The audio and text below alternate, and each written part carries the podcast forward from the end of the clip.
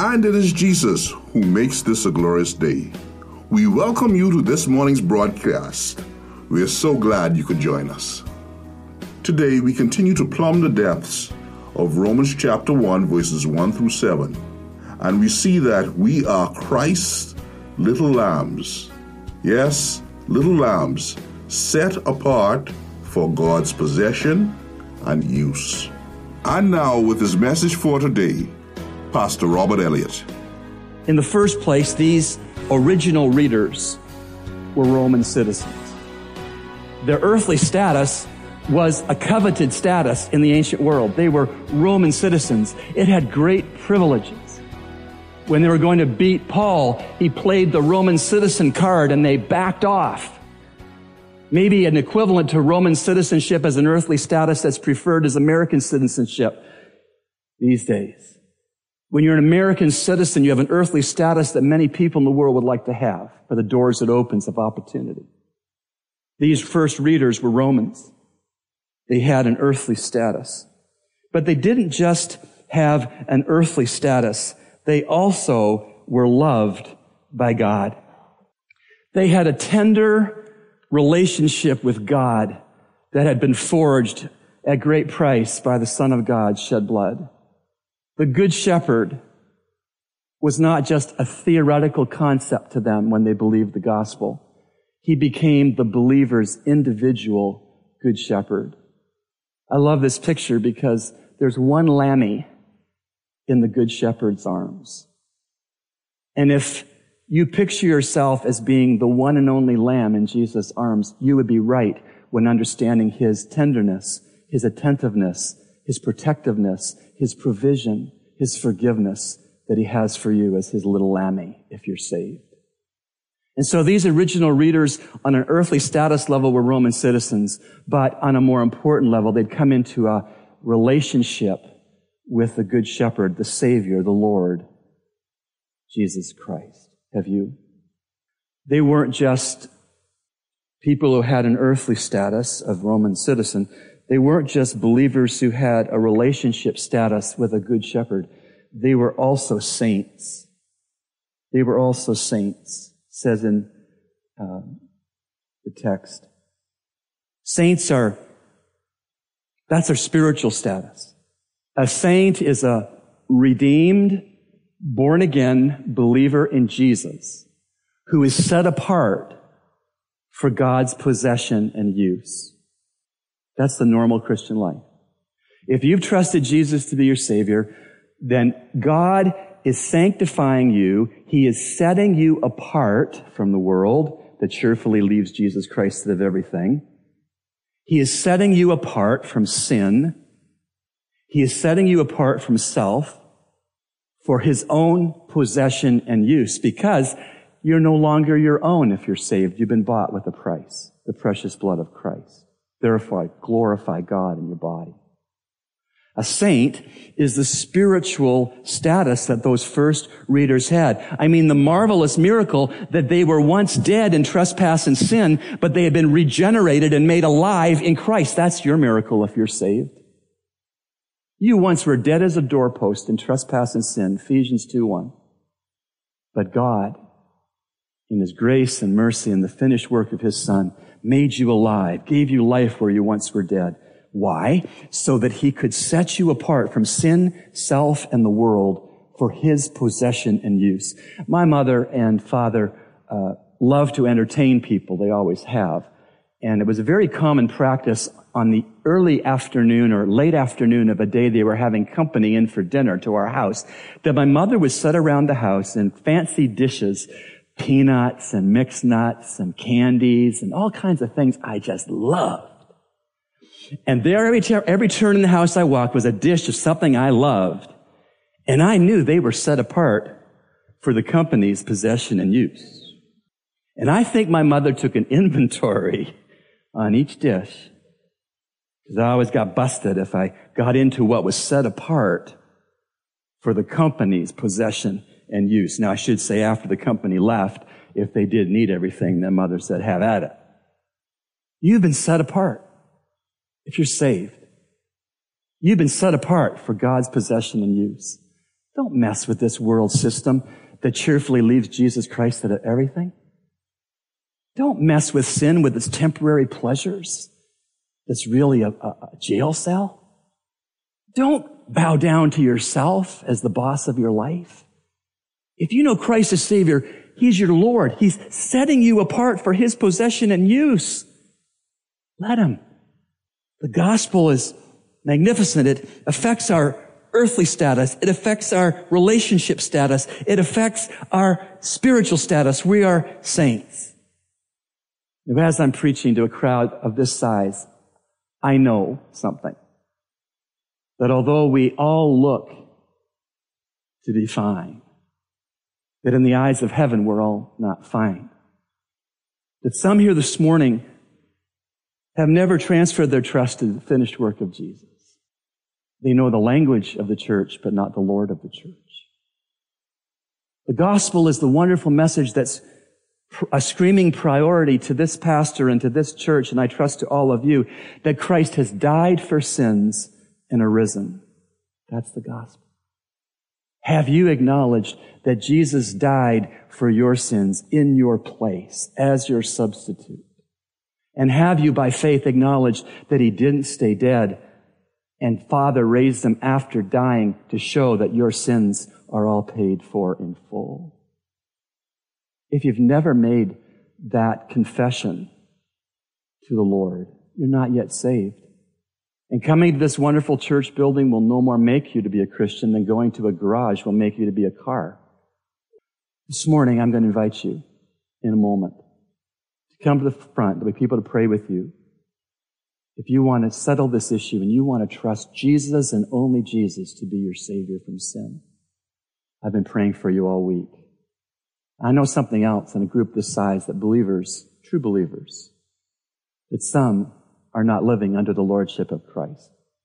That when we go through those doors, for some of us, we go into a week that we don't really let Jesus be the boss. And that reflects in the choices we make in our marriages, in our money, in our workplaces, in our parenting, in our free time. I'm going to give an opportunity for those that are saying, I want to live under the Lordship of Christ. I'm a Christian, but I want to live under the Lordship of Christ. I want to stop this this fiasco of thinking that I can say no to my Lord when in fact He is Lord. I'm going to give a chance for believers, truly born again people who have been trying to marry no with Lord to say, I quit. I'm going to live under the Lordship of Christ, whatever it costs me, no matter what anybody else thinks. I'm going to live under the Lordship of Christ. I'm going to stop trying to say no to my Lord. Thanks, Pastor Rob, for your message today. And now it's time for Youth Talk with Pastor Nicholas Rogers. Good morning. This is Pastor Nicholas, and today we want to start a series as we know that Christmas is right around the corner. And we want to start a series talking about the problem with Christmas.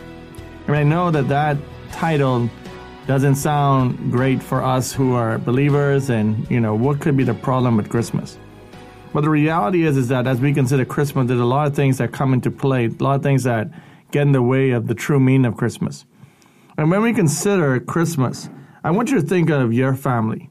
I want you to think of the traditions that you may have as a family, that you may um, do certain things during Christmas, and that you may um, play board games, whatever you may do, you do on Christmas. I know one of the traditions of my family is on Christmas morning, we'll always wear some Christmas t shirts that uh, you know, you buy from a store. You know, these are things that we do. We also, you know, have a time to reflect on the birth of Christ. And, you know, these are just some things that my family does. And I want you to think of those traditions that your family does. And when we consider, even as we think of some of the most famous Christmas movies, um, people, you know, one of my traditions is I like to watch Home Alone. And, you know, it's amazing that when we consider, you know, just how we like to watch these certain movies, there are times when people can get on our last nerves when it comes to movies. Because if somebody walks into a movie and you've been watching it for the first half of the movie, then they come halfway through a movie, they start to ask you a lot of different questions. Well, why did this happen? What is why is this happening? Who is that? What is this? You know, and it gets in your nerves as you're watching a movie. And I think that one of the things when we consider Christmas is, especially in the church, it comes to the point where we have to remember that there's going to come a time when we get to the point where we tell about the Christmas story. And some people may be wondering, well, why do we have to, to hear the Christmas story every single year? Why do we need to, you know, we already know this. We already, you know, have seen this and, and, and we already talk about the virgin birth and, you know, it's all great and everything, but why do we have to hear this every single year? Well, like I said, going back to my illustration about how people come midway through the movie, I think that the problem for us with Christmas is we don't go back to the beginning of the story. That we don't consider why Christmas had to happen. Why did Jesus Christ have to come to this earth? You know, the plot has changed. You know, we are at the climax, but we've forgotten the backstory of what has happened. So I want us to look at this plot and I want us to just think as we think of the beginning of time and when we go to the beginning of time, we have to go right back to the book of Genesis. I just want to run through some steps as we consider just the beginning. God created the world and everything in it. He created the first man and woman and Adam and Eve, and He set them up in paradise in the Garden of Eden. But then there's a major mix up as we consider the whole plot, as we consider the serpent Satan coming and as God told him, I want you to not touch this one fruit. But Satan comes and, and uses crafty um, ways and tells you, well, Jesus doesn't, God doesn't want you to eat of this fruit because he doesn't want you to become like him. And she eats the fruit, and then we see what happens. Sin has entered the world. Paradise is finished. You know, they notice things that they never noticed before. That is where things started. But then things start to go downhill fast. There's murder, a flood, a whole mess at Babel. Then Abraham comes on the scene. Abraham is God's chosen person.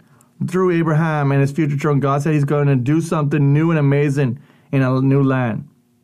But then Abraham has many sons, and their descendants end up in slavery in Egypt. Then God sends Moses to get his people out of there. Then there are a bunch of plagues and miracles we consider the part of the Red Sea food raining down from the sky. After 40 years of wandering, God's people finally enter the land and God promised them. But again, God's people are not happy. They're not excited. They're not just, oh, everything is great. No, they're still not happy. They start to follow the ways of their sin and idol worshiping. So God sends some people we call judges to rescue them. And that doesn't work. God's people are still sinning, but God is faithful, so he moves to plan B. God sends kings to rule and keep them in line, and they don't work either. He sends prophets, neither do they work. So God's chosen people find themselves swept up in adultery, exile again, taken captive by another nation, and waiting for God to rescue them again. And so they wait. And they keep waiting. And they wait some more. For 400 years, God's people wait. For 400 years, there are no judges, no kings, no prophet, no word from God whatsoever. There is just silence and waiting. Nothing is happening. God has said nothing in 400 years.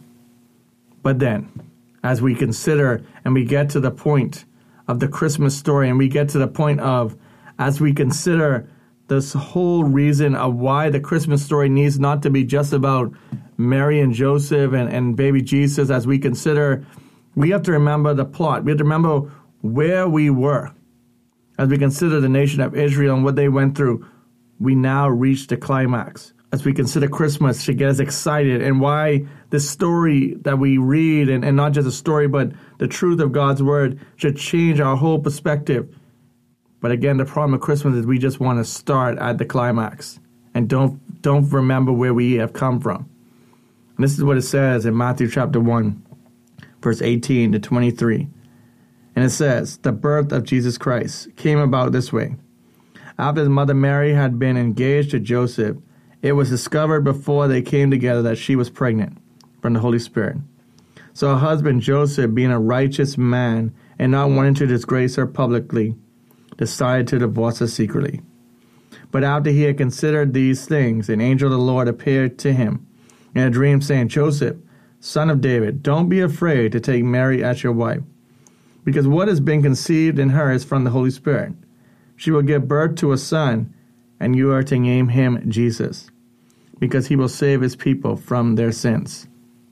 Now, all this took place to fulfill what was spoken by the Lord through the prophet. See, the virgin will become pregnant and give birth to a son, and they will call him Emmanuel, which is translated God with us.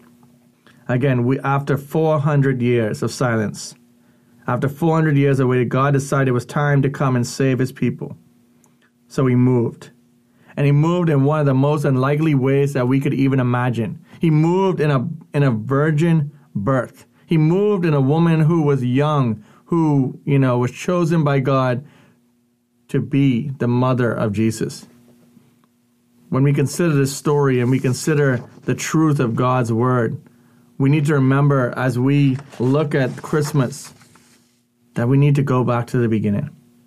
Because we need to see where we were and what God has done in us and how he came to this earth as a lowly babe in a manger.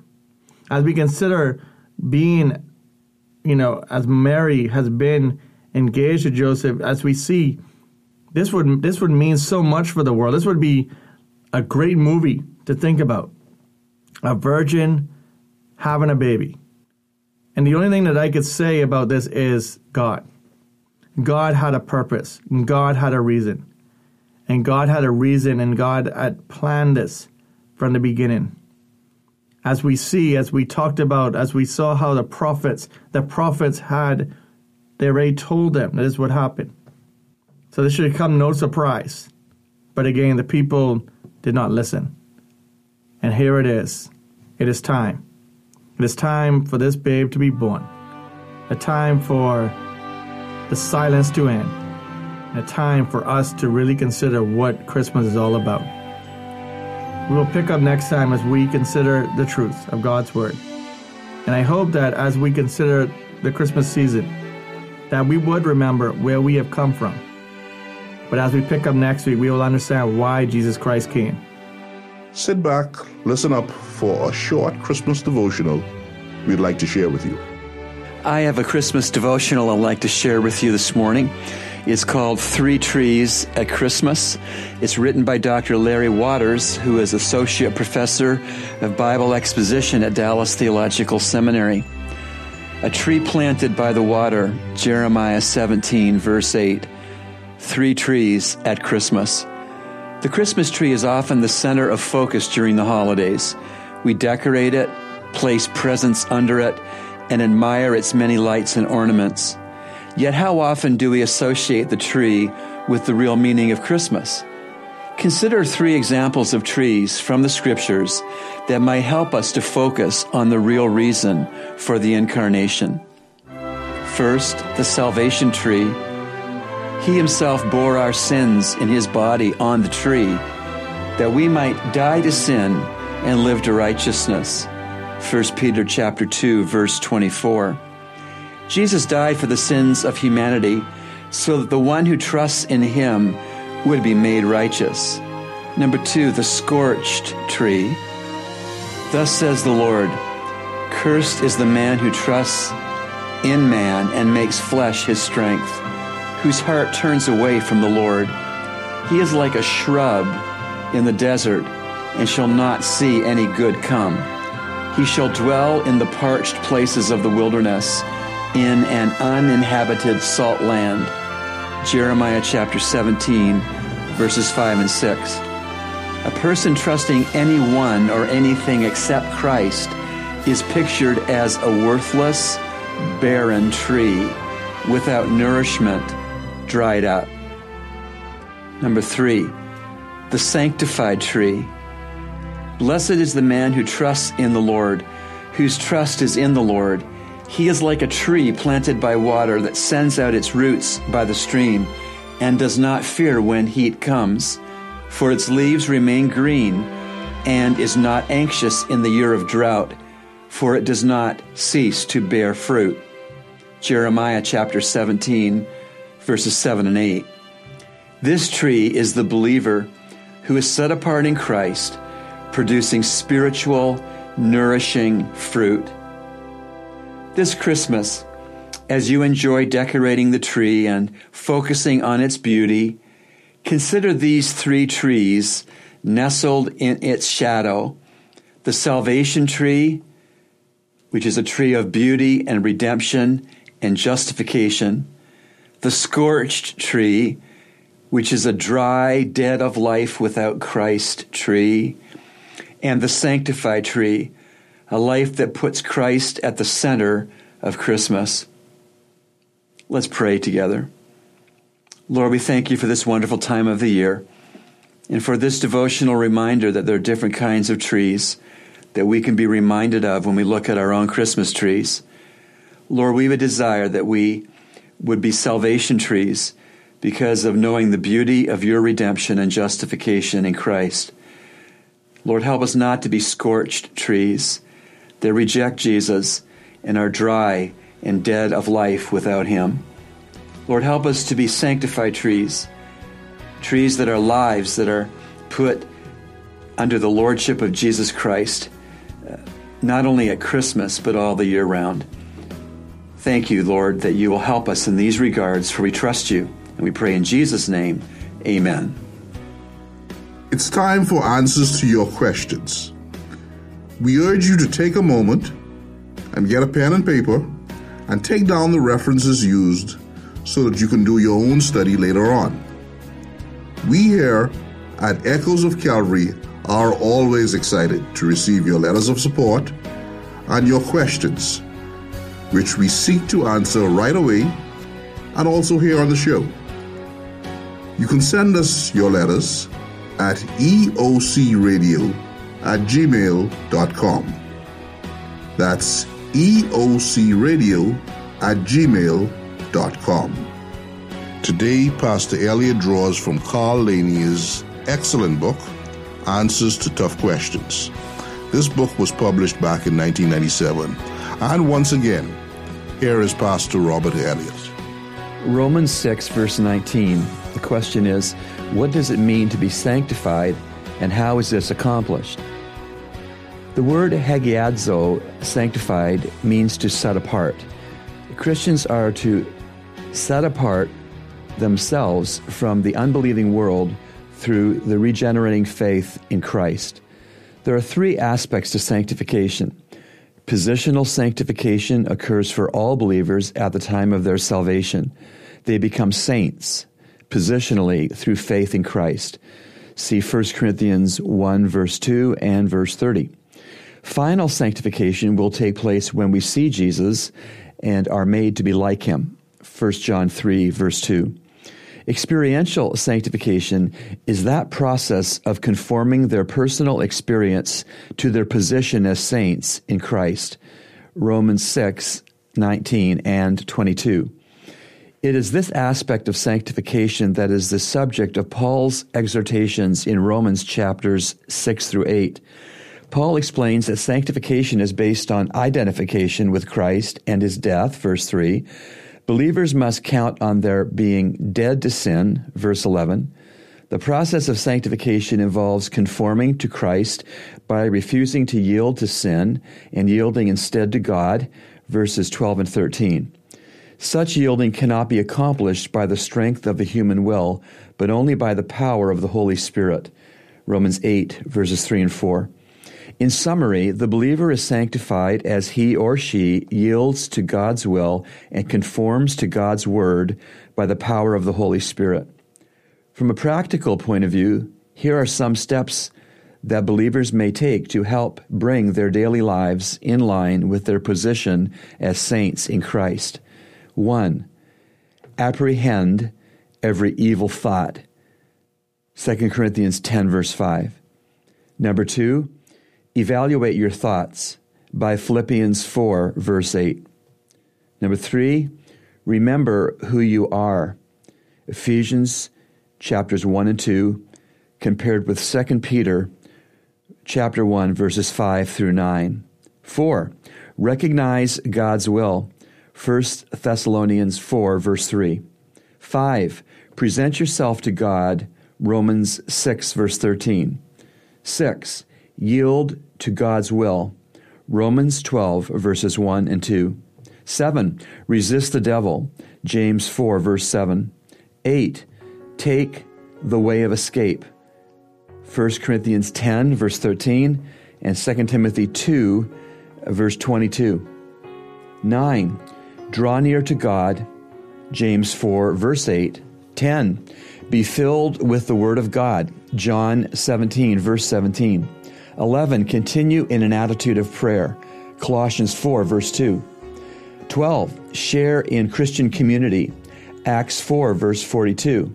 13. Sing Christian hymns, listen to Christian music, Ephesians 5, verse 19. 14. Think wholesome thoughts, Philippians 4, verse 8. 15. Guard your eyes from evil, Psalm 119, verse 37. 16. Avoid enticing opportunities, Proverbs chapter 7, verse 25. And last, 17. Be accountable to a spiritual friend, James 5, verse 16. You've been listening to Echoes of Calvary, a radio ministry of Calvary Bible Church, Nassau, Bahamas. Our morning worship services are at 8 a.m. and 11 a.m. in our sanctuary located on Collins Avenue. We encourage you to join us. Feel free to write us at eocradio at gmail.com. That's eocradio at gmail.com or P.O. Box N1684 Nassau, Bahamas.